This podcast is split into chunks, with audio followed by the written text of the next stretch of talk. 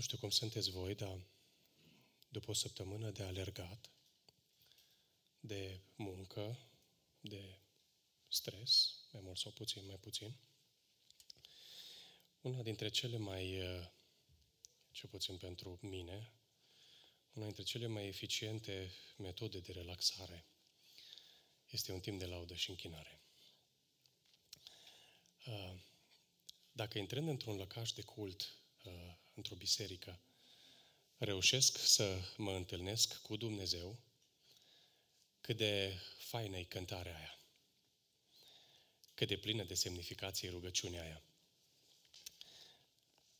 Dar dacă participând la un program religios nu-L văd pe Dumnezeu nicăieri, cât de searbă de poate fi muzica aia, cât de interesantă, poate chiar plictisitoare, greoaie, poate fi perioada aia pe care o petrec în biserică.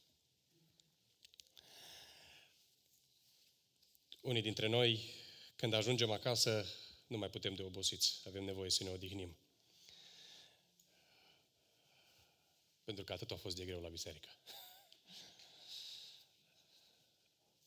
E adevărat, unii dintre noi trebuie musai să ne odihnim un pic, pentru că de obicei, duminică, noi ca români, mâncăm mai mult decât avem nevoie și nu mai poți de plin. Dar unii dintre noi nici nu apucă să se pună la masă, deja sunt obosiți. Mă întreb oare câți dintre noi ajungem de la biserica acasă împrospătați, entuziasmați, gândiți, într-un proces cognitiv intens, uh, puși pe gânduri. Astăzi avem ultima noastră întâlnire din Neemia. Cartea Neemia nu se termină aici. Cartea Neemia continuă. La sfârșitul vorbirii mele am să vă las tema de casă ce urmează din Neemia pentru cei mai harnici dintre voi care vreți să continuați munca aceasta. Dar uh, până în alta vă invit uh, să vă deschideți sursele de a citi din Cartea Sfântă, fie că aveți o scriptură în mână care este sfântă prin însăși natura ei, da? este foaie. Mai sunt uh, cărți, Biblii pe care scrie că a și fost sfințită de cineva mare. Sau aveți o aplicație sfințită pe telefon, indiferent de unde. Și uh, citesc uh, capitolul 7, primul verset și apoi capitolul 8 în întregime. Capitolul 7, primul verset și apoi capitolul 8 în întregime. După ce s-a zidit zidul și am pus ușile porților, au fost puși în slujbele lor ușierii, cântăreții și leviții. Când a venit luna a șaptea, copiii lui Israel erau în cetățile lor. Atunci poporul s-a strâns ca un singur om pe locul deschis dinaintea porții apelor. Au zis cărturarul lui Ezra să se ducă să ia cartea legii lui Moise dată de Domnul lui Israel. Și preotul Ezra a adus legea înaintea adunării, alcătuită din bărbați și femei și din toți cei ce erau în stare să o înțeleagă. Era întâia, întâia zi a lunii a șaptea. Ezra a citit în carte de dimineață până la amiaz, pe locul deschis dinaintea porții apelor, în fața bărbaților și femeilor și în fața tuturor, ce, în fața celor ce erau în stare să o înțeleagă. Tot poporul a fost cu luare aminte la citirea legii, cărții legii. Cărturarul Ezra stătea pe un scaun de lemn ridicat cu prilejul acesta. Lângă el, în dreapta, stăteau Matitia, Shema, Ania, Anaia, Urie, Hilchia și Maaseia. Și la stânga, Pedaia, Mișael, Matchia, Hashum, Hashbadana, Zaharia și Meșulam. Ezra a deschis cartea înaintea întregului popor, că stătea mai sus decât tot poporul. Și când a deschis-o, tot poporul s-a sculat. Ezra a binecuvântat pe Domnul Dumnezeul cel Mare și tot poporul a răspuns ridicând mâinile. Amin, amin. Și s-au plecat și s-au închinat înaintea Domnului cu fața la pământ. Iosua, Bani, Șerebia, Yamin, Acub, Șabetai, Hodia, Maaseia, Chelita, Azaria, Iozabad, Hanan, Pelaia și leviții lămureau poporului legea și fiecare stătea la locul lui. Ei citeau deslușit în cartea legii lui Dumnezeu și arătau înțelesul ca să-i facă să înțeleagă ce citiseră. Trecătorul Neemia, preotul și cărturarul Ezra și leviții care învățau pe popor au zis întregului popor, Ziua aceasta este închinată Domnului Dumnezeului vostru. Să nu vă bociți și să nu plângeți. Căci tot poporul plângea când a auzit cuvintele legii. Ei au zis, duceți-vă de mâncați cărnuri grase și beți băuturi dulci și trimiteți câte o parte și celor ce n-au nimic pregătit, căci ziua aceasta este închinată Domnului nostru. Nu vă mâhniți, căci bucuria Domnului va fi tăria voastră. Leviții potoleau pe tot poporul zicând, tăceți, că ziua aceasta este sfântă, nu vă mâhniți. Și tot poporul s-a dus să mănânce și să bea. Și-au trimis câte o parte și altora și s-au veselit mult, căci înțeleseseră cuvintele care li se tâlcuiseră. A doua zi, capii de familie din tot poporul, preoții și leviții s-au strâns la cărturarul Ezra ca să audă tâlcuirea cuvintelor legii. Și au găsit scris în lege că Domnul poruncise prin Moise – ca fiii lui Israel, că fiii lui Israel trebuie să locuiască în corturi în timpul sărbătorii lunii a șaptea. Atunci au trimis să răspândească vestea aceasta în toate cetățile lor și în Ierusalim. Aduceți-vă la munte și aduceți ramuri de măslin, ramuri de măslin sălbatic, ramuri de mirt, ramuri de finic și ramuri de copaci stufos, stufoși, ca să faceți corturi cum este scris.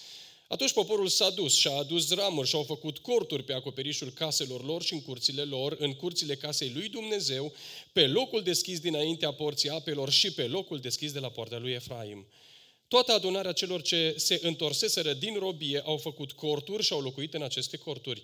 Din vremea lui Iosua, fiul lui Nun, până în ziua aceasta, nu mai făcuseră copiii lui Israel așa ceva. Și a fost foarte mare veselie. Au citit în cartea legii lui Dumnezeu în fiecare zi, din cea din tâi zi până la cea din urmă. Au prăznuit sărbătoarea șapte zile și a fost o adunare de sărbătoare în ziua a opta, cum este poruncit. Suntem în cartea Neemia și am traversat primul segment al acestei cărți, învățând din viața unui om o grămadă de lucruri despre ceea ce înseamnă să trăiești astăzi. Neemia este paharnic la curtea unui împărat care are uh, în spatele lui un imperiu întreg. Este într-o poziție extraordinar de benefică, ea are o slujbă extraordinar de confortabilă. Se pare că este prieten cu împăratul, la o relație foarte bună, deși Neemia este un rob evreu adus ca și sclav. Însă este un om pe umerii căruia Dumnezeu așează o povară. Este un om care reușește să audă glasul lui Dumnezeu pentru un scop anume. Este un om în stare să-și realinieze toată viața în jurul direcției pe care Dumnezeu o dă și cartea surprinde parcursul acestui om cu toate schimbările care au loc în viața lui și mai ales cu provocările pe care omul acesta trebuie le întâmpină în a împlini ce vrea Dumnezeu pentru el. Ca atare am străbătut cartea Neemia înțelegând împreună ce înseamnă viziune, să-ți dea Dumnezeu o direcție, înțelegând ce înseamnă caracter, să fii omul potrivit la locul potrivit, din motivele potrivite, și ce înseamnă echipă, ce înseamnă să muncești împreună cu ceilalți. Măcar că această carte a fost scrisă într-o epocă în care valorile erau extraordinar de diferite de ale noastre, pentru că e Dumnezeu cel care afectează tot ceea ce se întâmplă în Neemia, un Dumnezeu care nu se schimbă, un Dumnezeu care, indiferent cât de mult evoluează istoria omenirii sau sistemele de valori se modifică, rămâne același, citind o carte extraordinar de veche, înțelegem pentru noi, în cultura noastră, cu sistemul de valori al nostru de astăzi, provocări extraordinar de mari. Nu știu câți dintre voi uh, ați fost alături de mine pe tot parcursul cărții Neemia. Uh, se poate face un curs de școală. Uh, Mihaela m-a sunat de două săptămâni și mi-a spus uh, Florin, o să primesc și eu uh, înregistrarea, nu am putut să fiu la biserică duminică să te aud, o să primesc înregistrarea și am un caiet în care vreau să-mi iau notițe, pentru că uh, mi-e mai greu probabil dintr-o înregistrare să tot dau search, să văd cam unde aș vrea eu să te mai aud încă o dată. Și atunci am fac notițe și uh, pot să-mi urmăresc notițele scrise. Ce nu am apucat să-i spun Mihaelei este că eu, prin munca pe care am desfășurat-o, pe care o închei astăzi aici la voi, nu am făcut altceva decât să vă descriu cuprinsul. Știți ce înseamnă într-o carte cuprinsul? Ce valoare are cuprinsul? Ok? Cuprinsul îți dă temele care se vor dezvolta în cartea respectivă. Atât am apucat să fac și eu. Și și așa, fetele mele de fiecare dată mă apostrofează și spun, tata, extraordinar, cât de mult ai vorbit. Și nu reușesc numai cuprinsul. Liderii de grupă, um, dacă vreți să dezvoltați mai departe, aveți ani de zile de lucru pe cuprinsul ăsta, dacă vreți să faceți o treabă bună.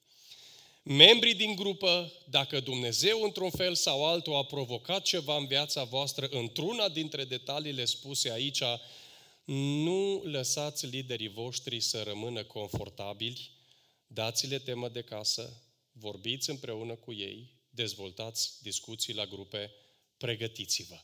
Suntem în epoca exploziei informaționale. Numai leneșii nu știu. Numai leneșii nu știu. Dacă îmi iau timp, am de unde să-mi extrag informații. Ok. Viziune, caracter și echipă. În ceea ce privește viziunea, cartea Neemia mă învață în primul rând cum să descoper când Dumnezeu vorbește. Vedeți, Dumnezeu nu este o imagine așezată într-o icoană, într-un loc indisponibil mie. Unii dintre noi, chiar și pocăiții, îl zugrăvim pe Dumnezeu în felul acesta. Dumnezeu este cât se poate de prezent. Dumnezeu dorește implicarea în viața fiecăruia dintre noi. Măsura în care Dumnezeu reușește să atingă viața vreunuia dintre noi este pur legată de voința noastră. Apostolul Ioan în cartea Apocalipsa îl vede pe Hristos. Și ca unul care a stat trei ani de zile cu Fiul lui Dumnezeu, și apoi el se înalță la cerul, rămâi cu niște amintiri extraordinar de puternice. Și cât de mare trebuie să fie impactul peste Ioan Botezătorul când îl vede din nou. Nu-l vede pe viu, îl vede într-o vedenie, îi se așează din partea lui Dumnezeu o scenă înainte și îl recunoaște pe Domnul, dar Domnul face ceva. Nu vine să îi se adreseze lui Ioan. Îl vede pe cel cu care a umblat trei ani în fața unui uși, unei uși și îl și aude spunând ceva. Iată, zice Domnul Hristos, eu stau la ușă și bat. Dacă deschide cineva ușa, voi intra la el, voi cina cu el și foarte interesant că Domnul nu se oprește aici. Și și el cu mine. Păi am înțeles, o să cinați. Nu, nu, nu, nu, ascultă cum îți spun eu. Voi cina cu el și el va cina cu mine. În primul rând, Hristos stă la ușă. Nu este plecat nu știu pe unde. Dumnezeu, prin calitatea Lui de a tot prezent, nu lipsește de lângă ușa niciunuia dintre noi. Motivul pentru care eu nu îl simt pe Dumnezeu, motivul pentru care eu nu-l aud pe Dumnezeu, motivul pentru care Parcă Dumnezeu mie nu mi se adresează niciodată, trebuie să-L caut în ograda mea. Trebuie să-L caut în ograda mea. Nu este El de vină pentru că eu nu-L aud. Iată, eu stau la ușă, Dumnezeu e aici și lângă mine. Dar iată, eu stau la ușă și bat. Dumnezeu face la o anume cantitate de decibeli gălăgie în viața ta. Poți să faci îndeajuns de mult liniște încât gălăgia pe care o face Dumnezeu în viața ta să poți să o auzi? Sau Dumnezeu rămâne, Hristos stă la ușă și bate de o grămadă de vreme, dar hărmălaia din viața mea depășește exponențial gălăgia pe care reușește să o facă Domnul Hristos.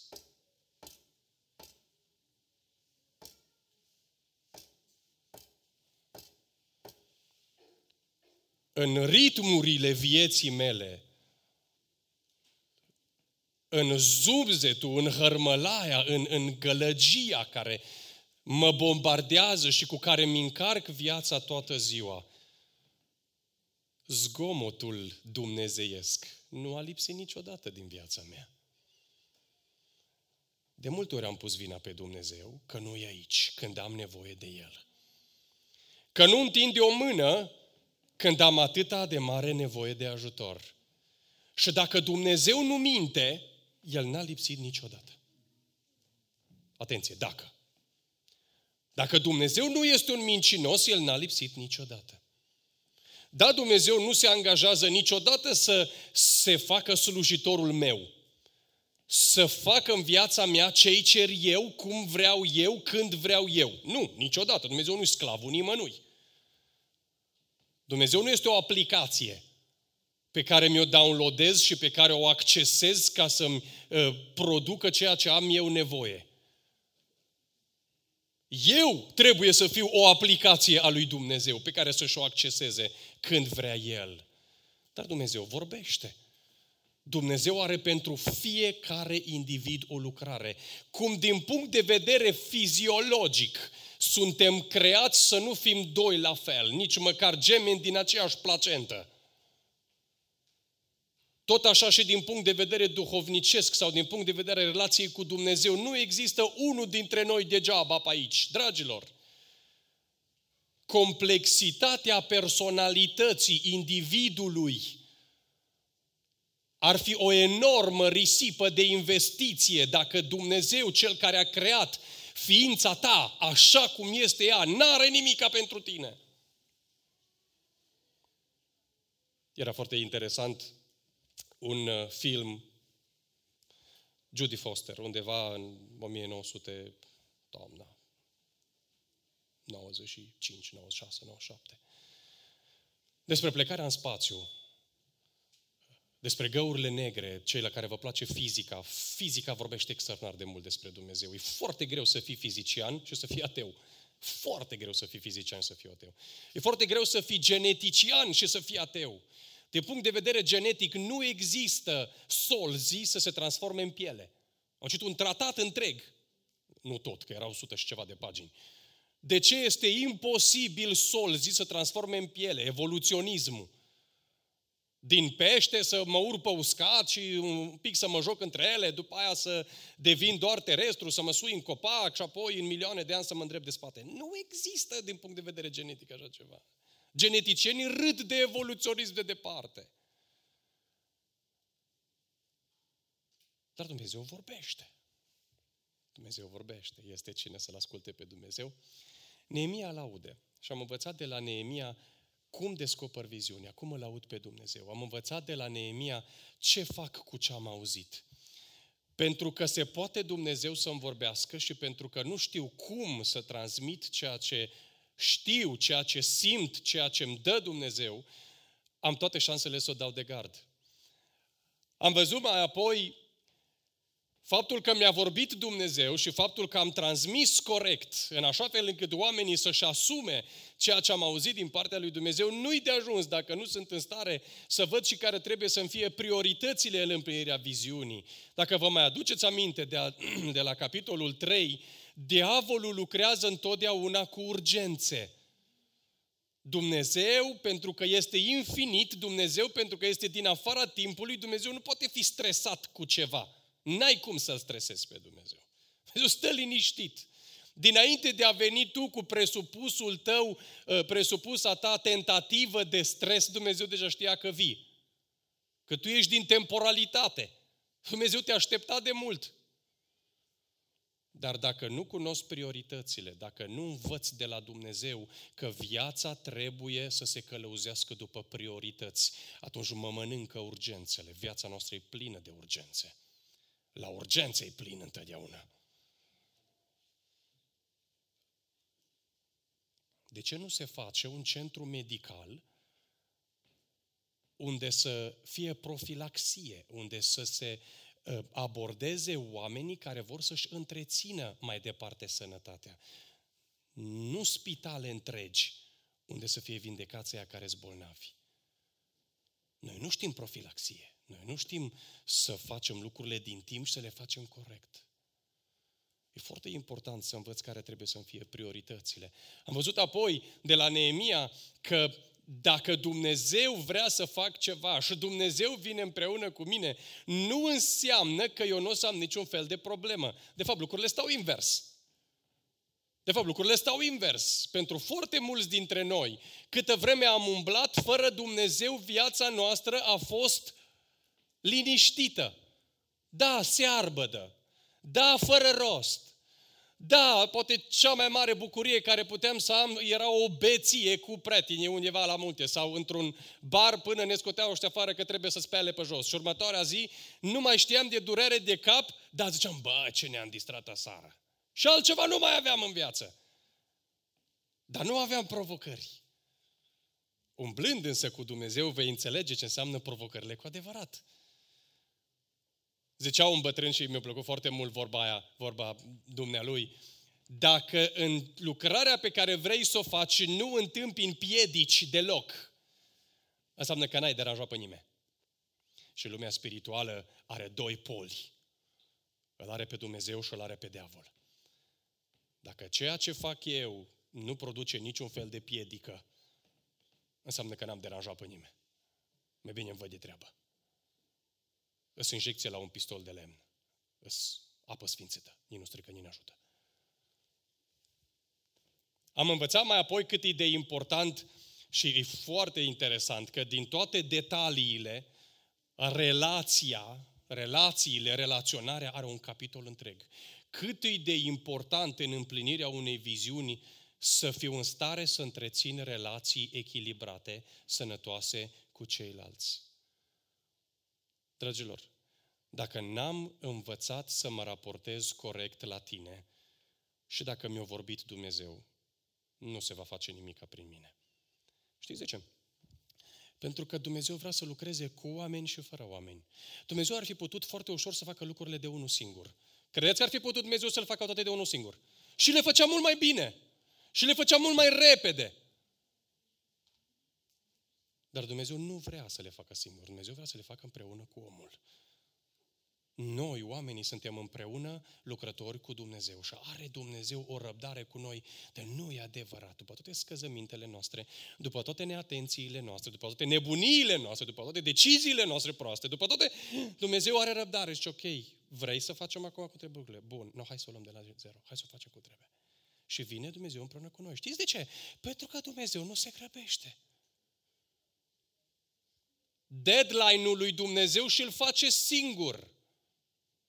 Noi ne stresăm. Doamne, am 90 de ani și n-am niciun copil, zice Avram. Și mi-ai promis că îmi dai o moștenire într-un context în care copiii sunt cea mai mare valoare. Mie nu mi-ai dat nimic. Ai uitat de mine? Ești prins cu altele? Mai lepădat? Ai ceva împotriva mea? 99 de ani și am un la 99 de ani să-mi dai un copil. Păi să-l facă cine poate. Eu am 99 de ani. Ce povestim aici? Și Dumnezeu nu-i stresat. Dumnezeu zice, Avrame, a sosit timpul. Și ce spune Scriptura? Care e reacția Sarei când aude Sara pe îngerul lui Dumnezeu, că zică, zice îngerul lui Dumnezeu lui Avram, la anul pe vremea asta, Dumnezeu își împlinește cuvântul. Vei avea un fiu. Și ce face Sara? O reacție pur normală, naturală. Sara s-a apucat de râs. Serios! Poate că Avram credea că mai era în stare deoarece, dar Sara era sigură cu stau lucrurile. Deci era clar ce mai povestim. Dar Dumnezeu nu-i stresat. Dumnezeu nu se lasă prins în jocurile noastre, Dumnezeu nu-i blocat în timp și în spațiu, la Dumnezeu nu se face seară și n-am gătat ce am de făcut. Lucrurile stau în mâinile lui Dumnezeu, nici nu putem înțelege. Eu nu înțeleg ce vorbesc eu. Ce înseamnă să ai în față ieri, astăzi și mâine și să jonglezi cu ele toate acum? Habar ne avem ce povestim. Pavel zice, acum vedem lucrurile în parte și le înțelegem o parte, dar va veni vremea ajungând la Dumnezeu în care toate vor fi deslușite, în care acest în parte va dispare, în care lucrurile le vedem așa cum sunt și le înțelegem așa cum sunt. E foarte importantă relaționarea. Am văzut provocările ca și echipă. Capitolul 6 vorbea despre provocările individuale. Ce se întâmplă iuna când toate tunurile celui rău se îndreaptă împotriva lucrării tale. Dar cu totul altceva când în colimatorul tuturor lunetelor ești tu. Numai tu. Și vin și astfel de momente. în care nimeni nu mai știe de nimeni altcineva decât de tine, împotriva ta. Ce faci? Ce faci? Că ai deranjat. Ai deranjat urât. Nu ți-ai văzut de treabă. Tu trebuie să te bagi. Nu mă ține. Ce faci? Și suntem acum în a șaptea lecție, cifra șapte în înțelegerea ebraică este perfecțiunea.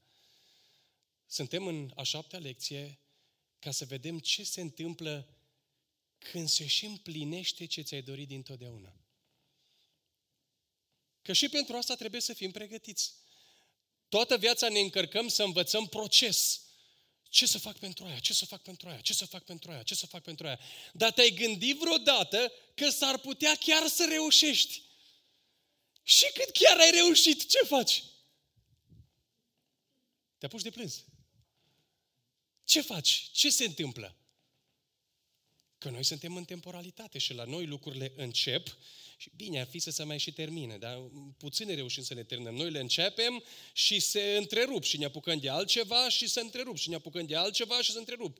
Dar unele dintre ele și mai ales și pentru mine erau provocări extraordinar de mari, cartea asta. Dacă ne ținem de lucrurile astea, este garantat un succes. Ce faci? Când povara pe care Dumnezeu ți-a așezat-o pe umeri s-a cristalizat. Buf, s-a împlinit. Ce ai visat dintotdeauna, ce ți-ai dorit și la început te uitai ca la o carte de Jules Verne, că n-ai cum să se întâmple rău ceva, deja este, e acolo. Și asta este provocarea capitolului 8. Am citit primul verset din capitolul 7 ca să vedeți că proiectul este terminat.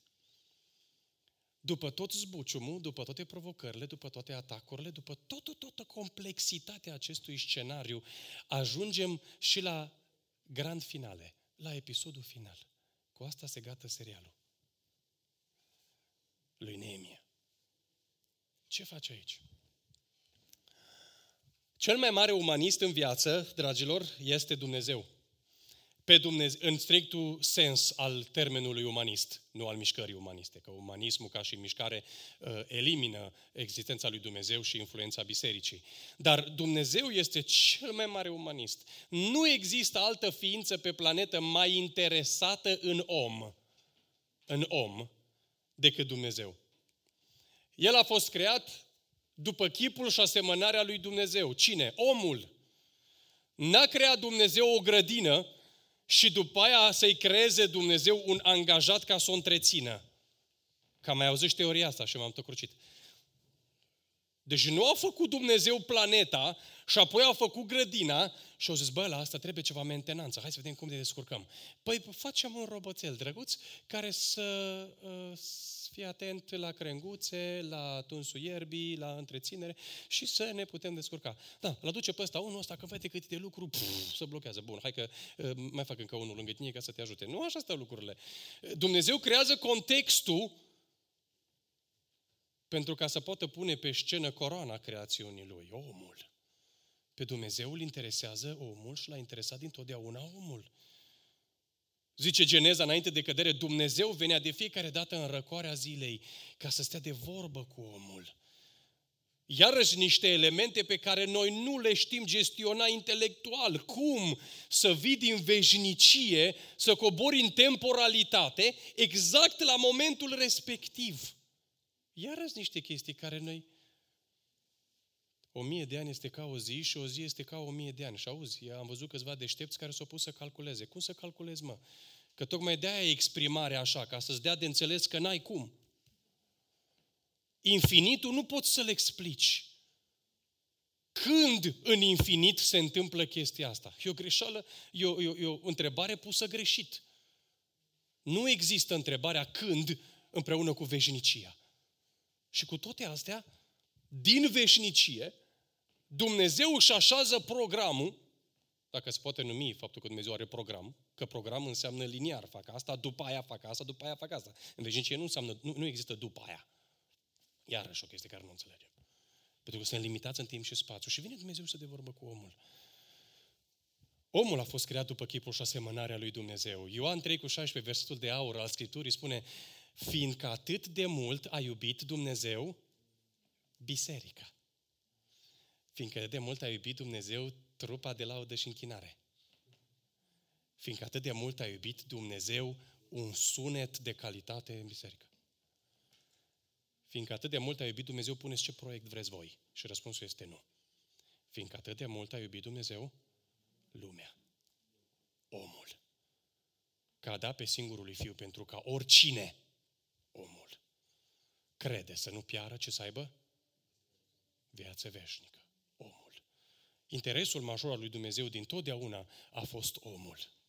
De aceea, viziunea pe care pretinzi tu că o ai, povara pe care spui că Dumnezeu ți-a pus-o pe umeri, o poți verifica foarte ușor dacă povara asta are ca beneficiar omul. E foarte ușor ca muzician, sătul de atâta uh, muzică de doi bani, să zici, uh, uh, eu simt din partea Domnului că trebuie să fac uh, un cor care să uh, aibă o muzică de calitate. Da, bravo ție, dar asta nu are nimic de face cu Dumnezeu. E o idee faină care poți să o faci tu. Ești și educat să faci chestia asta. Un ITist poate și cu diplome pregătiri în management să spui eu sunt din partea Domnului să pot să am un proiect, să fac câteva programe, să încerc să ajut biserica cu ieșirea în afară, cu... Și poți să pui ce vrei tu, ce proiect vrei tu. Ce se întâmplă? Noi vorbim despre viziune și dacă într-o vreme nimeni n-avea habar ce asta, acum viața bisericească evanghelică este inundată de termenul ăsta. Am o viziune. Da? Martin Luther King. I have a dream. Ah, ok. Everybody has dreams, at least once in a while. Dar nu înseamnă că e Dumnezeu la cârma lor. Îmi verific că este Dumnezeu la cârma poverii pe care o simt dacă beneficiarul este omul. E foarte interesant, în eh, Neemia 1 zice că la Neemia vine fratele lui și câțiva eh, evrei din Ierusalim, merg să-l viziteze acolo unde el. Și Neemia îi întreabă despre iudeii scăpați care mai rămăseseră din robie și despre Ierusalim. Ei mi-au răspuns, cei ce au mai rămas în robie sunt acolo în țară în cea mai mare nenorocire și ocară. Zidurile Ierusalimului sunt dărâmate și porțile sunt arse de foc. Hai să vă întreb ceva. Pentru că cartea Neemia nu îmi relatează dialogul dintre Neemia și Dumnezeu. Nu știu ce i-a spus Dumnezeu la asta. În capitolul 2 zice Neemia că le explică oamenilor cum i-a purtat Dumnezeu de grijă și ce i-a spus Dumnezeu. Dar nu avem relatat în Scriptură dialogul. Ce ți-a zis, mă, Dumnezeu? Eu nu știu. Nu știu. Dar întrebarea mea pentru voi este, care era povara pusă de Dumnezeu pe umerii lui Neemia? Să fac un zid? Să fac un zid? Uitați-vă la rugăciunea lui Neemia, că prin câteva detalii Neemia dă de gol ce vorbește Dumnezeu. Și în capitolul 1, după ce aude ce se întâmplă în Ierusalim, ce se întâmplă cu frații lui, care e starea uh, cetății, Neemia uh, spontan izbucnește într-o rugăciune. Dar Neemia înțelege ceea ce i-a spus Dumnezeu. Uitați-vă, uh, e toată rugăciunea, eu vreau să citesc ultimul verset, care zice așa, Ah, Doamne, să ia aminte urechea ta la rugăciunea robului tău și la rugăciunea robilor tăi. Mă urmărește cineva în Scriptura? No, atenție la citire. Și la rugăciunea robilor tăi care vor să reconstruiască zidul Ierusalimului. Așa scrie? Nu? Povara lui Dumnezeu așezată pe umerii lui Emia nu era reconstruirea unor ziduri. Povara așezată de Dumnezeu pe umerii lui Ieremia era readucerea poporului acolo unde trebuia să fie. Era repararea poporului. Era asistarea oamenilor. Pentru că Neemia are cuvintele astea extraordinare și zice, Doamne, ia aminte la rugăciunea robului tău și la rugăciunea robilor tăi, care vor să se teamă de numele Tău. Și ăsta este proiectul lui Dumnezeu. I-am scos din Egipt, le-am dat o țară, le-am dat o șansă, le-am dat perspective, le-am dat promisiuni și m-am ținut de promisiuni. Dar ei s-au întors împotriva mea. Pentru ei a fost mai interesant să meargă după Dumnezeii celorlalte uh, popoare. Pentru ei era mult mai interesant să se încuscrească cu valorile celorlalte popoare. Pentru ei era mult mai interesant ce se întâmplă în ograda vecinului și n-au apreciat nici măcar o dată ce am așezat eu în ograda lor. Nu-i nimic. Nu nimic, mă, că dacă nu apreciați, mergeți și bucurați-vă de ei. Și dă Dumnezeu pe mâna celor pe care se chinuiau să-i copieze. Și 70 de ani stau în robie. Și după aia se întorc acasă, cât se mai întorc acasă, niște nenorociți. Și putea Dumnezeu să zică, știți ce? Eu v-am dat și n-ați apreciat. Ceau, pa. Nu. Dar și după 70 de ani în care îi lasă Dumnezeu să se bucure de alegerile lor, când se întorc înapoi acasă nenorociți și a nimănui și vai de capul lor, tot Dumnezeu zice, te pot ajuta cu ceva. Te pot ajuta cu ceva. Câți oare dintre noi reușim să mergem la cel care ne-a jignit, la cel care ne-a ofensat, la cel care ne-a făcut rău, și să nu deschidem nicio discuție despre ce mi-ai făcut tu mie. Să nu mă intereseze absolut deloc să-mi scot dreptatea din conflictul nostru, ci pur și simplu să am și o atitudine a lui Dumnezeu și să-L întreb pe Cel care mi-a făcut rău, ce mai faci? Ești bine? Te pot ajuta cu ceva? Pentru că ăștia s-ar putea numi cu adevărat copiii lui Dumnezeu. Copilul seamănă cu părinții. Într-un fel sau altul, copilul seamănă cu părinții. Când viziunea își atinge scopul, atenție, când viziunea își atinge scopul, pentru că pe Dumnezeu îl interesează omul, și indiferent cum se concretizează, cum se materializează viziunea respectivă, pe Dumnezeu îl interesează omul. Când viziunea își atinge scopul, omul începe să funcționeze normal. Dragilor, unul nu suntem normali aici. Eu sunt cel mai zulu. Cu cât mă apropiu mai mult de Dumnezeu, cu atât mă normalizez.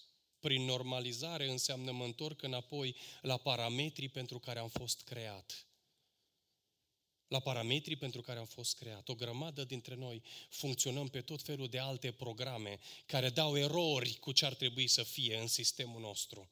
Și ni dragi programe, ni dragi virusii ăștia și ținem în sistemul nostru și ne plac și flirtăm cu ei și vrem să umblăm cu ei, deși sunt virus și știm că sunt virus și știm că pun tot sistemul la pământ și știm că nu mai pot să, nu pot opera așa cum trebuie, dar mi dragi și nu îi las din mână.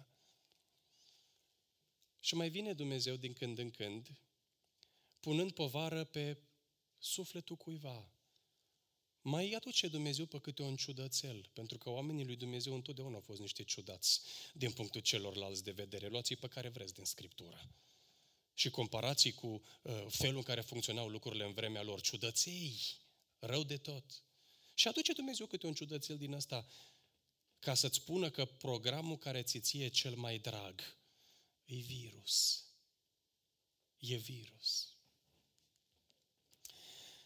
Ajungem la un moment dat cu ajutorul lui Dumnezeu să nu mai avem direcții către viziune, ci unii dintre noi vor avea harul chiar să ajungă la porțile împlinirii viziunii. Știți ce se întâmplă atunci când viziunea se împlinește? Uitați-vă cum funcționează poporul. Și prezentând lucrurile astea, începeți și visați la cum va arăta, cum ar trebui să arate, încotro trebuie să meargă biserica relevant. În primul rând, o foarte mare dinamică negativă în bisericile noastre sunt pornirile oamenilor. Atunci când se împlinește lucrarea și dorința lui Dumnezeu și oamenii încep să funcționeze, un primul lucru care se vede e că oamenii ăștia au porniri potrivite.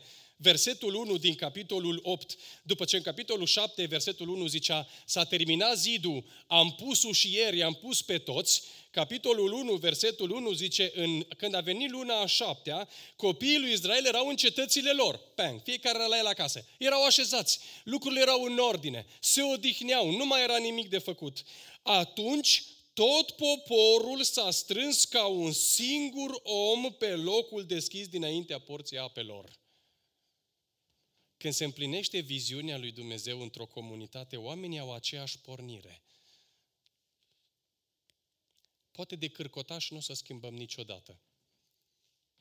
Dar poporul în general are aceeași pornire. Pornirea de vrem să ne întâlnim cu Dumnezeu, că asta era pornirea lor. Nu-mi dă Scriptura niciun detaliu că cineva i-a lucrat la sentiment, nu a primit e-mail toți odată, nu i-a căutat nimeni, nu a umblat nimeni cu portavoce până toate satele să zică, vedeți că în ziua întâia lunii a șaptea ne vedem în Ierusalim. Nu a umblat nimeni la butoane, nimeni. Și cu toate astea, oamenii vor să se apropie de Dumnezeu. O, dacă am venit toți să ne implicăm în viața bisericii pe care am ales să o frecventăm, cu dorința sinceră și pură. Doamne, vreau să mă întâlnesc cu Tine, de-aia mă duc acolo. Și ce ține de mine să fac? Vreau să fac ce ține de mine. Vreau să mă întâlnesc cu Tine. Niciunul dintre ei nu s-a dus să vadă dacă și ăia din satul vecin vin, că dacă se duc și ăia din satul vecin, merem și noi. Nu. Pe niciunul nu l-a interesat ce face celălalt. Pe fiecare individual l-a interesat același lucru. Eu am nevoie să mă întâlnesc cu Dumnezeu. Mă duc. Și la prima intersecție mai vii. Tu, tu ce faci, mă? Mă duc. Unde te duci? La Ierusalim. Dar de ce? Vreau să mă întâlnesc cu Dumnezeu. Bă, ce interesant. Și eu. Și la următoarea intersecție mai vin trei care s-au întâlnit de pe alte trei intersecții. Și mai vin și mai vin și mai vin. Ce faceți, mă? Merem la Ierusalim. Dar de ce merem, mă, la Ierusalim? Vrem să ne întâlnim cu Dumnezeu. Cum arată biserica în care toată lumea, în dorința cea mai sinceră, vine, nu pentru că e duminică, nu pentru că trebuie să facă ceva, nu pentru că vine și altcineva, ci pentru că vrea, pur și simplu vrea să se întâlnească cu Dumnezeu.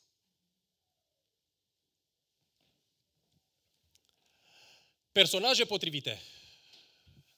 Avem întotdeauna necazuri că nu avem oameni pentru lucrarea aia și nu avem de la pentru aia și nu avem de aia pentru ala. Când se împlinește viziunea lui Dumnezeu, există oameni potriviți la locurile potrivite. Oamenii ăștia au știut exact că trebuie să meargă la Ezra. Bă, dar le-a spus cineva că Ezra e în stare? Nu, nu le-a spus nimeni. Probabil că au auzit. Habar n-am. Scriptura nu dă detalii. Dar s-au dus pentru că exista omul potrivit la locul potrivit. Al treilea lucru, existau priorități. Priorități potrivite. Noi toți vrem să ne angajăm la același lucru. Ce vreți, mă? Să se aducă cartea legii. Vrem aceeași chestie. Și există dedicare potrivită.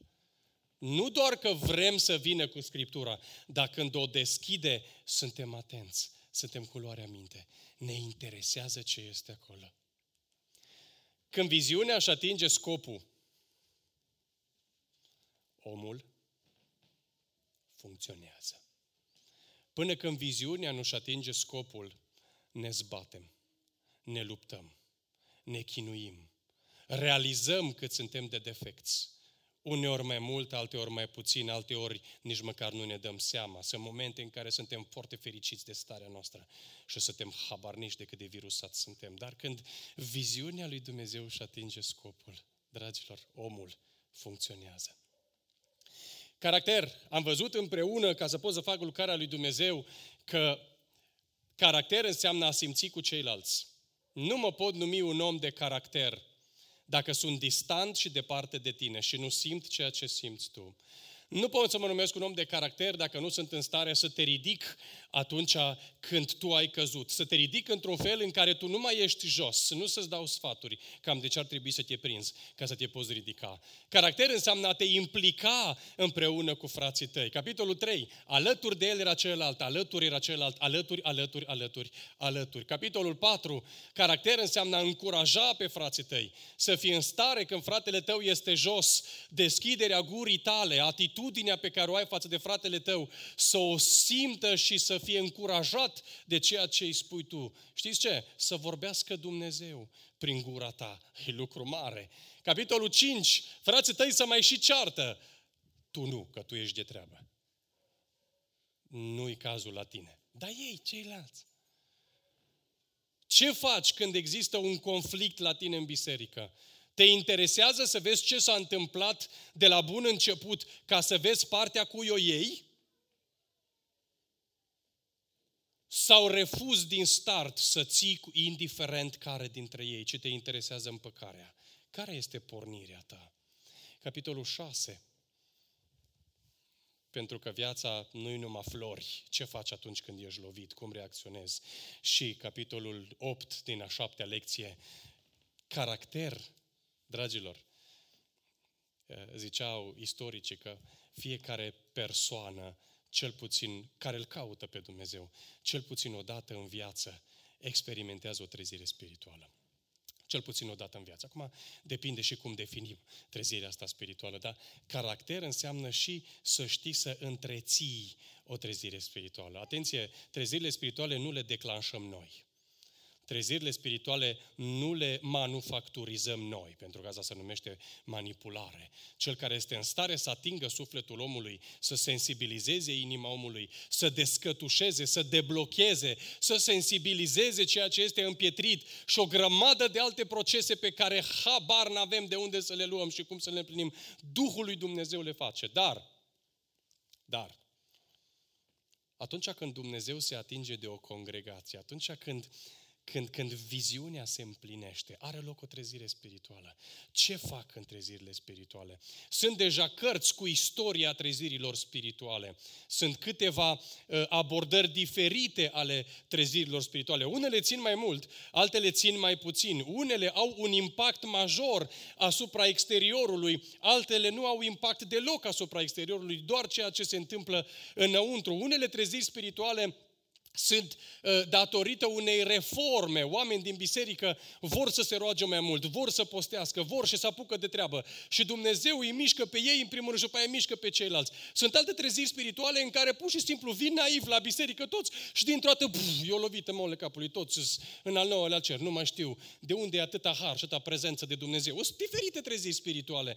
Era, citeam de trezirea spirituală din, din Pensacola, în, în Florida Uh, era o, o fetiță, niște uh, văduve, grupa de văduve din biserică, au zis, mai ne punem și ne rugăm și nu mai cerem altceva decât Dumnezeu să atingă biserica asta. Că nu, tătea, same old, same old era uh, vorba băbuțelor. Tăta aceeași uh, mărie, numai cu altă pălărie. Tăta aceeași chestie, tăta aceeași treabă, tăta aceleași predici, tăta aceleași cuvinte, tăta aceeași, mai vrem să se întâmple ceva.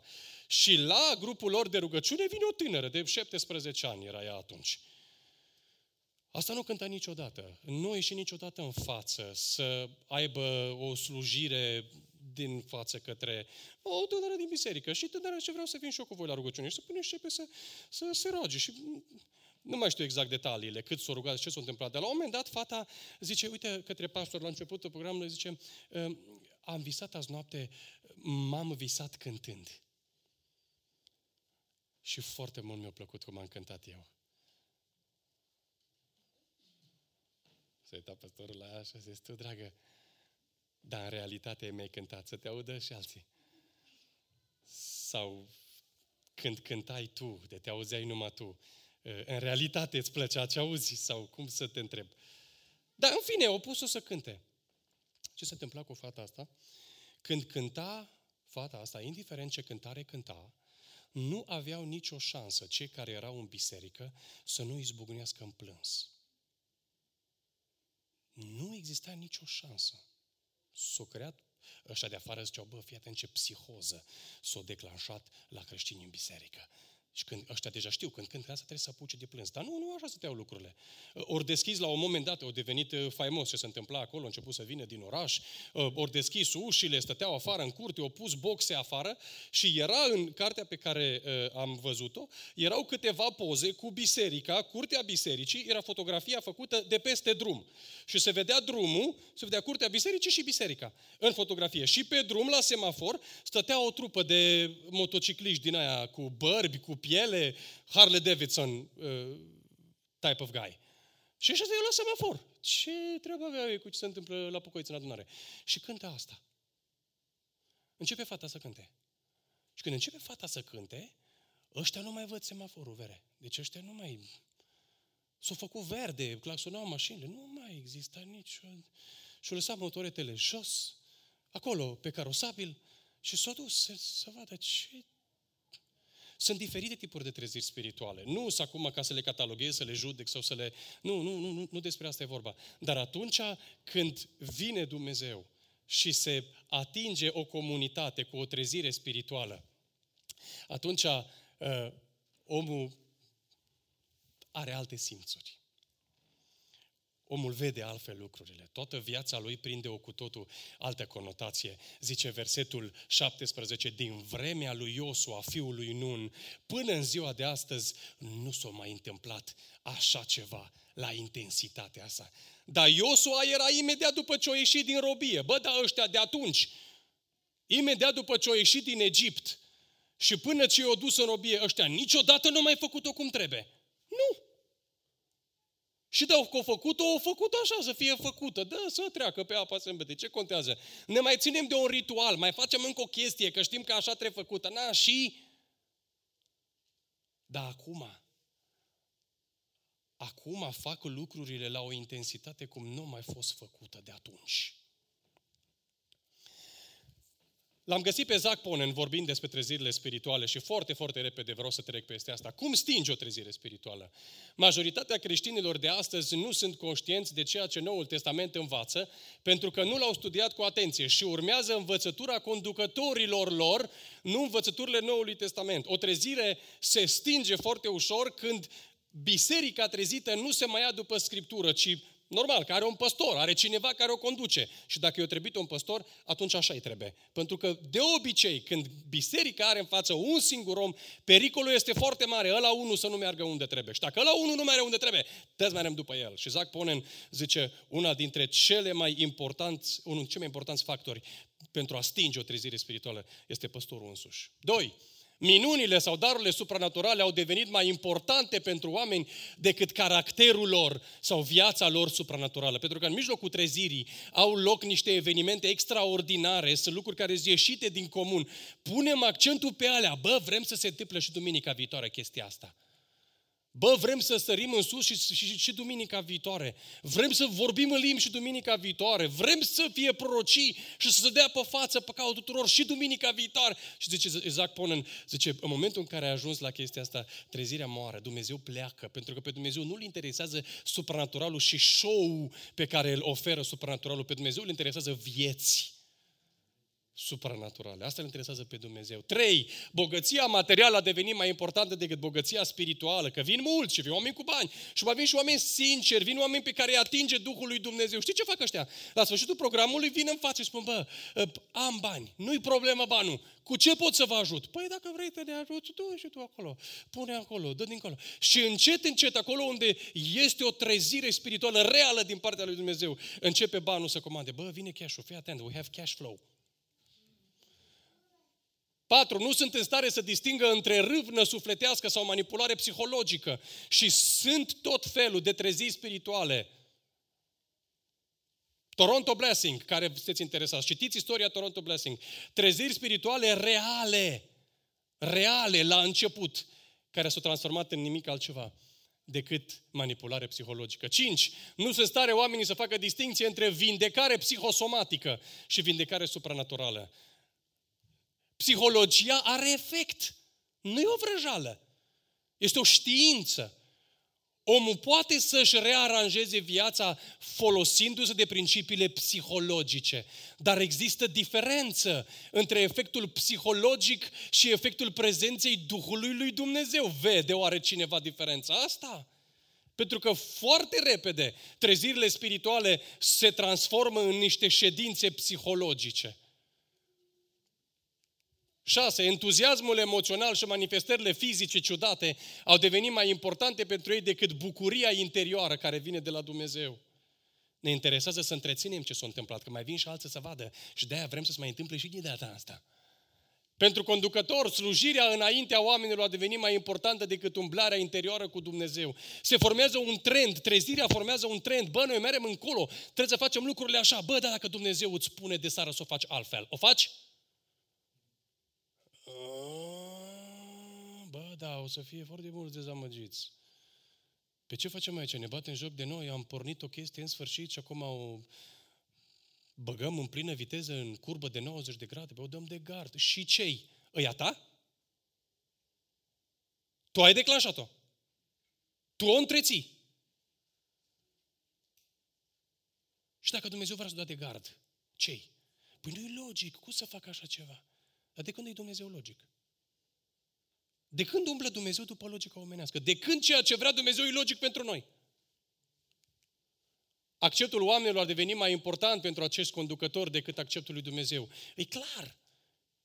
De foarte multe ori noi confundăm trezirea spirituală și ceea ce face Dumnezeu într-o trezire spirituală cu omul care conduce la momentul respectiv. Cu omul care conduce la momentul respectiv. Ce să vă povestesc? Dacă păstorul care a deschis biserica respectivă sub slujirea căruia biserica respectivă a crescut extraordinar de mult și a construit o clădire extraordinar de mare. Le-au crescut copiii, copii care au avut o faimă extraordinar, muzicieni, bă, unul mai bun că alt, trupe de cântare, de nu-ți vine să crezi. Bă, dar fii atent, la un moment dat, fratele ăsta nu, avea el o bolă mai veche. Bă, a murit.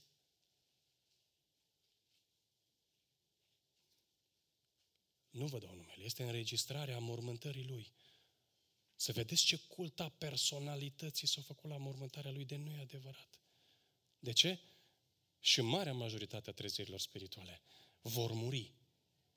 Pentru că noi confundăm pe Dumnezeu cu ăla care, pe care îl vedem în față. 9. Numărul persoanelor care participă la întâlnire a devenit mai important pentru acești conducători decât dacă persoanele sunt totalitatele lui Hristos.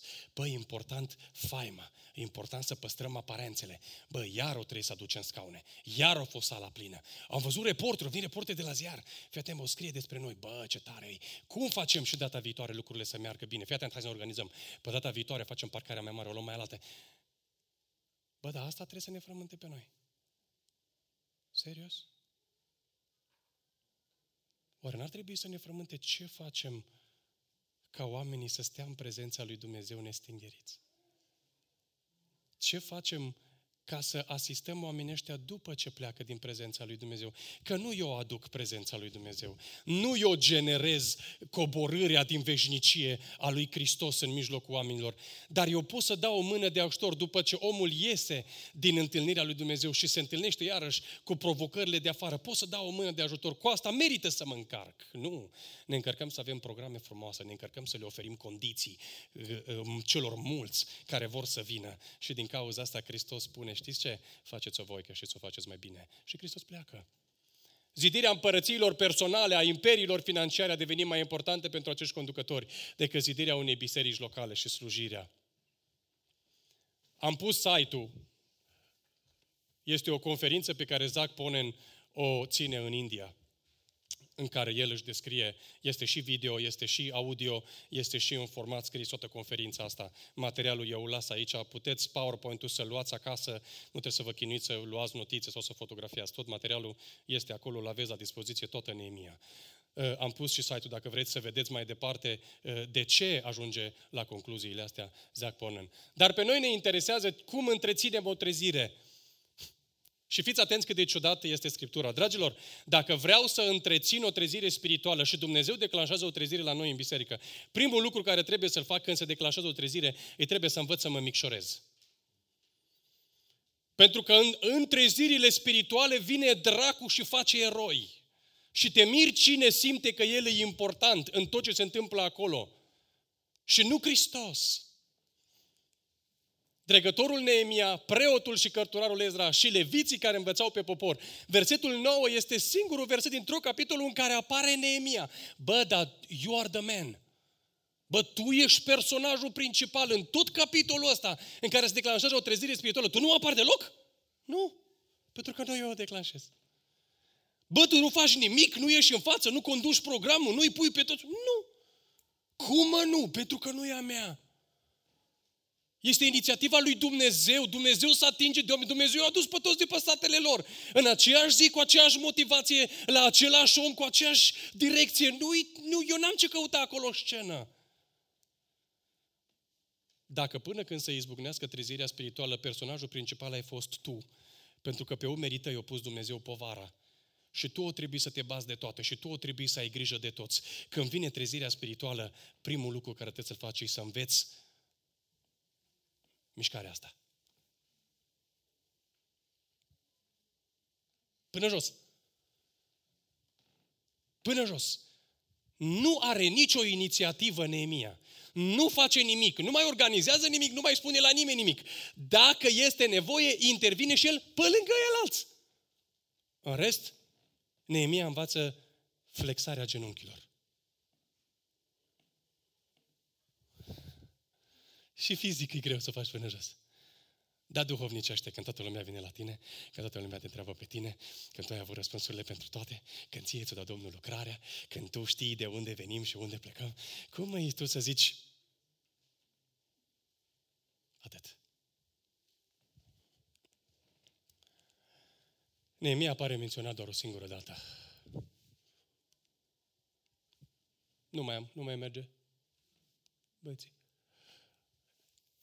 E foarte interesant uh, că Ioan Botezătorul, prin Ioan Botezătorul, se declanșează în Ierusalim o trezire spirituală. Ăsta era un ciudățel. Pe, pe vremea că nu mai puteai de cald acolo, ăsta vine îmbrăcat în, în blană de cămilă. Ăsta vine cu blană pe el, când nu mai știau de cald, când umblau cu magrame ușoare, de tot erau transparente, nu mai știau cum să le facă, să fie mai ușoară și să nu se vadă. Ăsta vine cu blană pe el.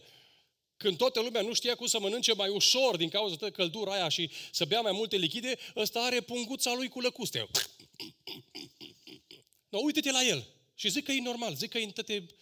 Și începe să vorbească despre Dumnezeu, dar fiți atenți. Oamenii nu resping. Se întâmplă ceva ce în mod normal nu s-ar întâmpla, pentru că el era respingător în stilul lui și crescut în pustiu, habar n-are de maniere, de sistem de valori, de social, de echitație, de, de, de ha, empatie. Ce povestim? Ăsta era un sălbatic. Și ce vrea să povestească? Eu am botezătorul.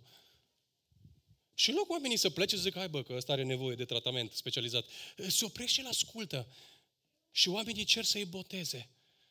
Și oamenii vor să se apropie de Dumnezeu. Și ce face Ioan Botezătorul? Și asta e vorba lui, enorm de mare. În momentul în care vine adevărata trezire spirituală, momentul în care se întâlnește cu Hristos, Ioan de acolo încolo nu va spune altceva decât eu trebuie să mă micșorez. De ce?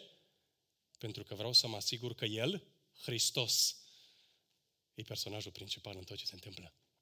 Apăsați voi că nu mai merge. A doua lucru, al doilea lucru care trebuie să se întâmple într-o trezire spirituală este să rămâi parte din echipă. Apasă. Dregătorul Neemia, preotul și cărturarul Ezra și leviții. Și ascultați-mă, e foarte greu lucrul ăsta. E foarte greu lucrul ăsta. Dovedești că tot ce ai făcut până acum este cu adevărat planul lui Dumnezeu și viziunea lui Dumnezeu prin felul în care ești în stare să stai pe locul 2. Prin felul în care ești în stare să fii vioara a doua. De ce? Dacă tot ce am făcut până acum îl are pe Dumnezeu ca și inițiator, dacă tot ce am făcut până acum am fost inspirat de Dumnezeu, am fost susținut de Dumnezeu, este a lui Dumnezeu și nu este a mea, nu am niciun simț al proprietății. Am făcut ce am putut, este a lui. Dar dacă nu a fost a lui, sau dacă la început a fost a lui, dar acum nu mai e, acum e a mea, nu mă dau jos. Nu vii tu să-mi spui mie că eu am tras până acum, că eu am lucrat până acum, că eu am suferit până acum. Tu îți vezi de treaba ta, tu faci cum spun eu. Nu. Neemia în momentul în care izbucnește trezirea spirituală, Neemia în momentul în care Dumnezeu se atinge de toți, Neemia, vum, s-a dus jos.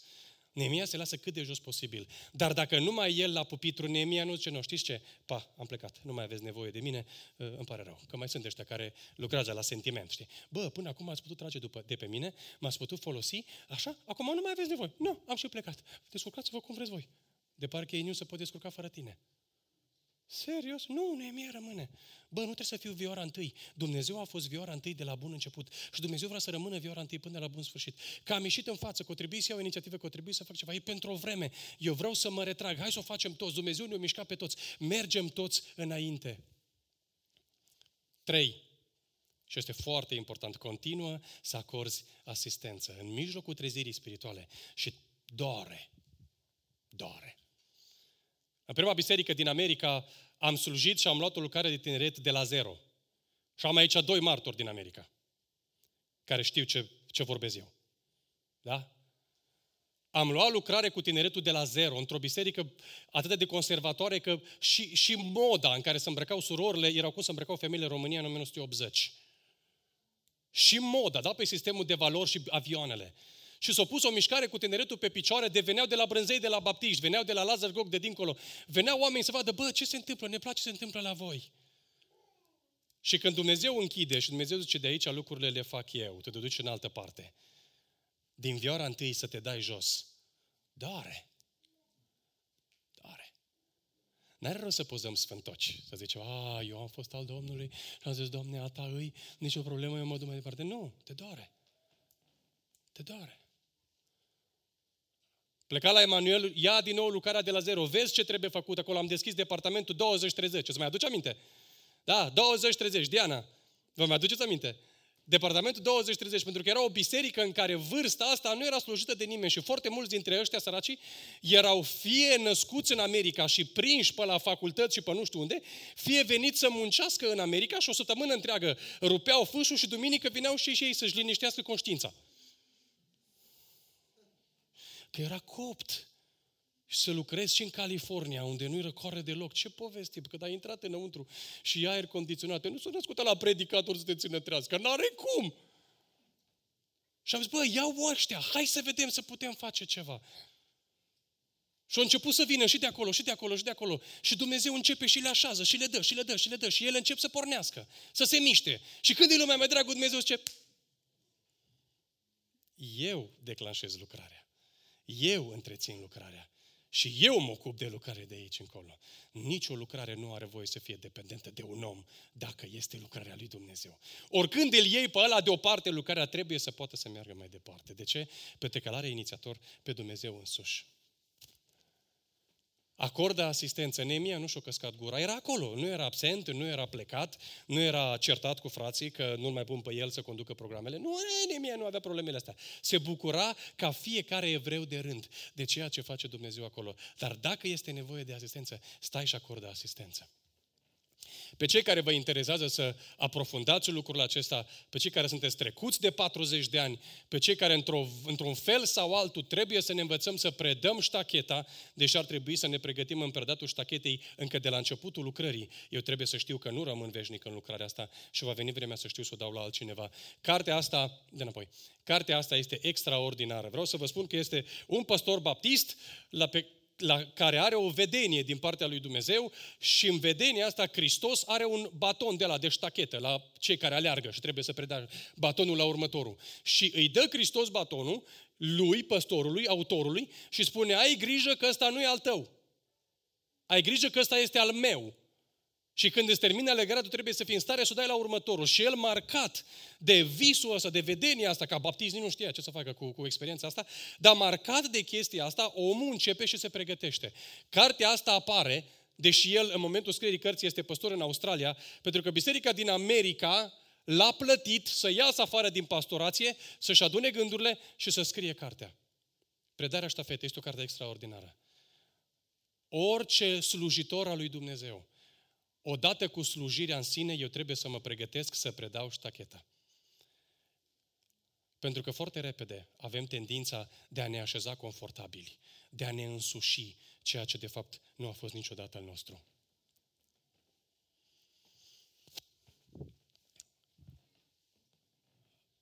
Asta a fost partea din Neemia care vorbește despre restart. Din capitolul 8, Uh, despre echipă, pardon. Uh, am văzut despre echipă o grămadă de lucruri. Toate astea eu le-am puse de fiecare dată, dragilor.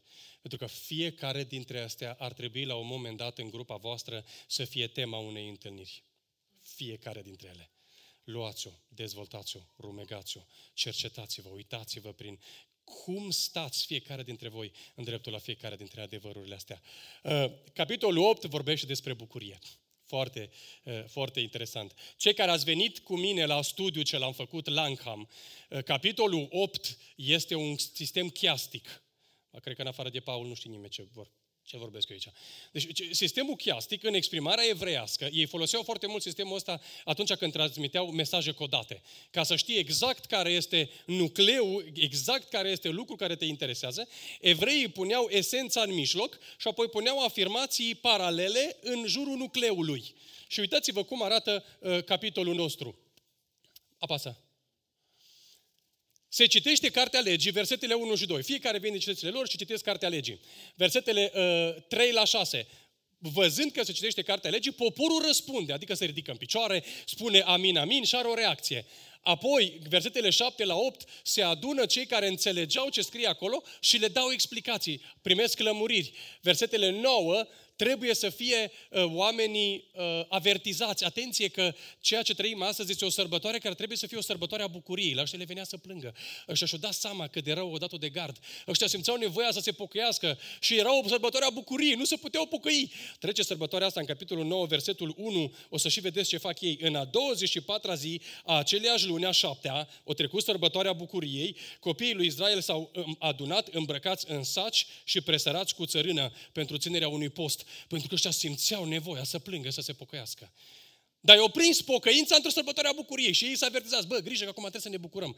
Țineți așa cum Dumnezeu o pune, respectați cum așează Dumnezeu lucrurile, că Dumnezeu știe ce face. Și apoi vine o afirmație care nu are nicio legătură cu nimic. Bucuria Domnului va fi tăria noastră.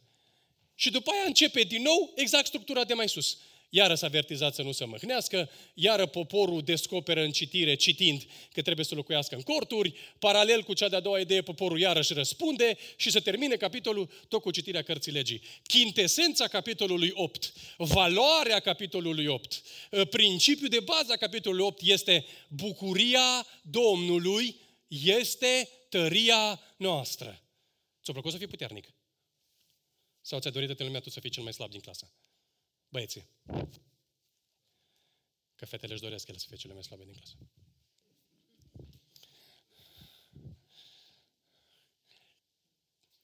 Am vrut să fim puternici și încercăm să fim puternici în cele mai, mai, mai greșite modalități posibile.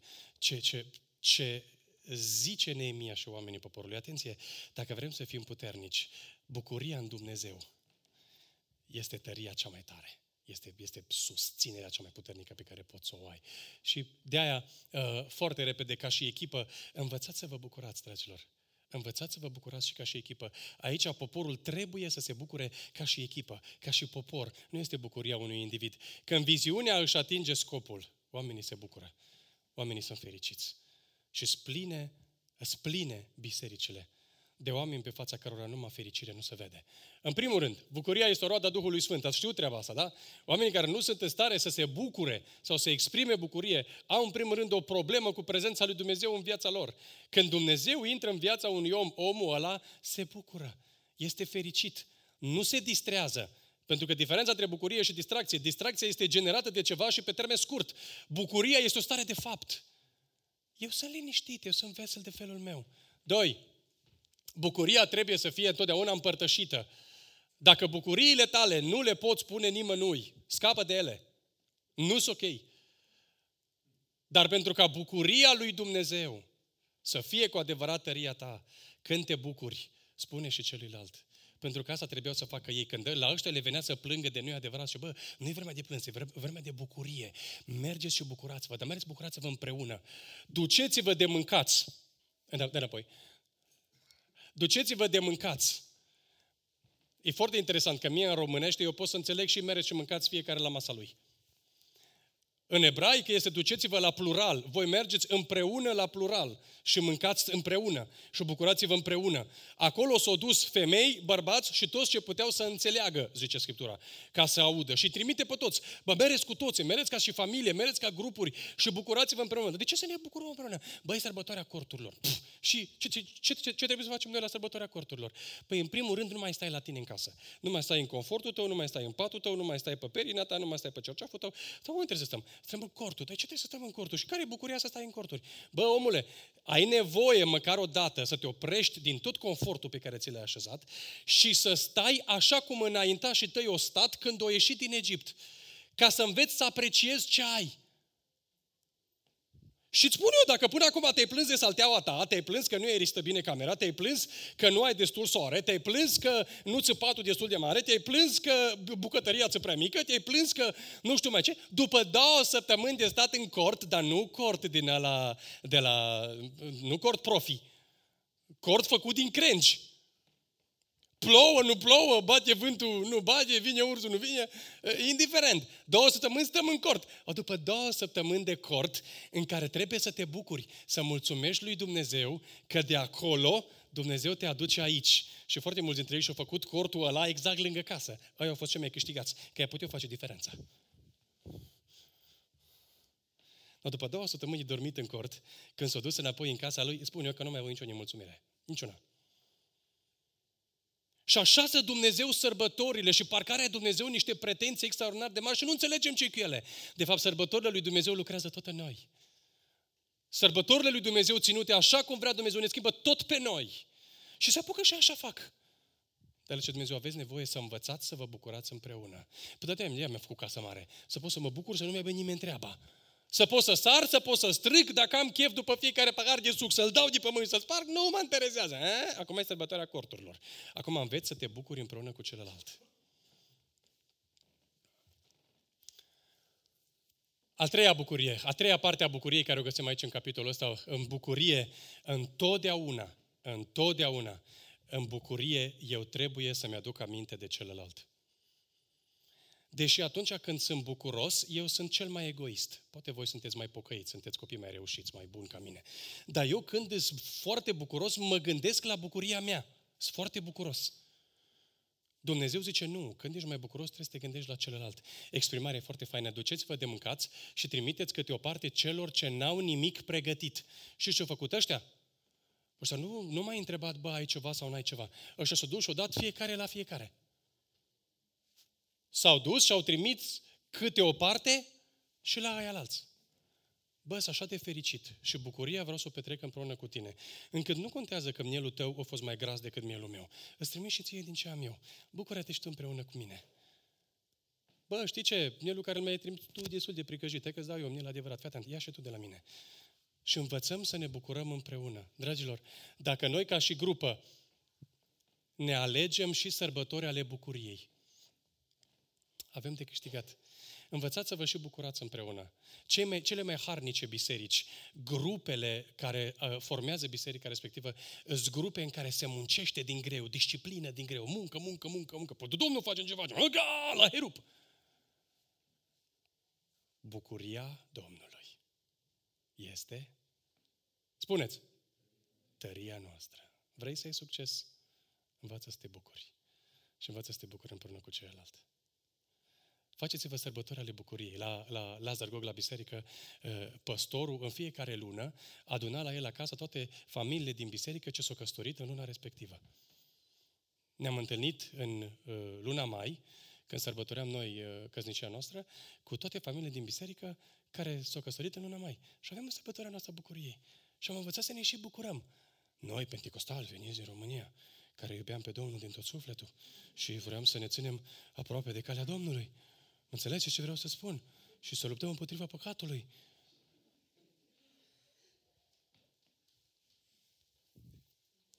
Ne transformăm în fanatici foarte ușor. Și uităm de fapt care sunt prioritățile lui Dumnezeu. Când viziunea își atinge scopul, omul se bucură. Așa că, dragilor, viziunea se încununează, se împlinește și ca semn că se împlinește, oamenii au porniri potrivite, slujitori potriviți, priorități potrivite. Ca și caracter, atunci când Dumnezeu pornește o trezire, fi foarte atent să faci tot posibilul să te micșorezi, pentru că tendința într-o trezire îi care mai de care să se îndrepte de spate. Rămâi parte din echipă, Chiar dacă ești vioara a doua, a treia, a patra, a cincea și o bagă-te cât de în spate poți. Lasă-L pe Hristos în față, lasă-i pe alții în față. Într-o trezire spirituală, Dumnezeu ridică pe cine vrea El, ridică pe cine te-ai așteptat cel mai puțin. Nu contează pe cine. Lucrarea lui Dumnezeu să meargă mai departe. Acordă asistență. Și în ceea ce privește echipa, învățați să vă bucurați împreună. Sunt foarte multe diferențe. Pe măsură ce trece timpul, în fiecare grupă intervin diferențe între membrii din aceeași grupă. Învățați să vă bucurați împreună. Altfel intră dracu în fiecare lucrare și încet, încet o distruge pe toată. Pe măsură ce trece timpul, fiecare ne adunăm bagaje de informații împotriva celorlalte familii din grupa noastră și grupa nu mai merge. Învățați să vă bucurați împreună. Învățați să țineți la ceea ce vă leagă împreună. De ce? Pentru că bucuria Domnului este tăria noastră. Și ultimul slide. Viziunea când își atinge scopul, omul funcționează, se trezește și se bucură. Ce am făcut eu până acum cu voi este atât jumătate. Pentru că asta este tema pe care mi-ați dat-o. Reconstruirea și rezidirea. Provocarea întreagă a cărții Neemia, pentru cei care sunteți harnici și vreți să duceți mai departe munca asta, este, noi am lucrat la, pentru a trezi niște oameni și pentru a aduce niște oameni acolo unde trebuie să fie. Dumnezeu lucrează la ziduri noi, legământ nou și o națiune nouă. Informațiile le aveți acolo, schița o aveți aici, Dumnezeu să vă binecuvinteze și să vă răsplătească și să vă răspundă în măsura hărniciei voastre.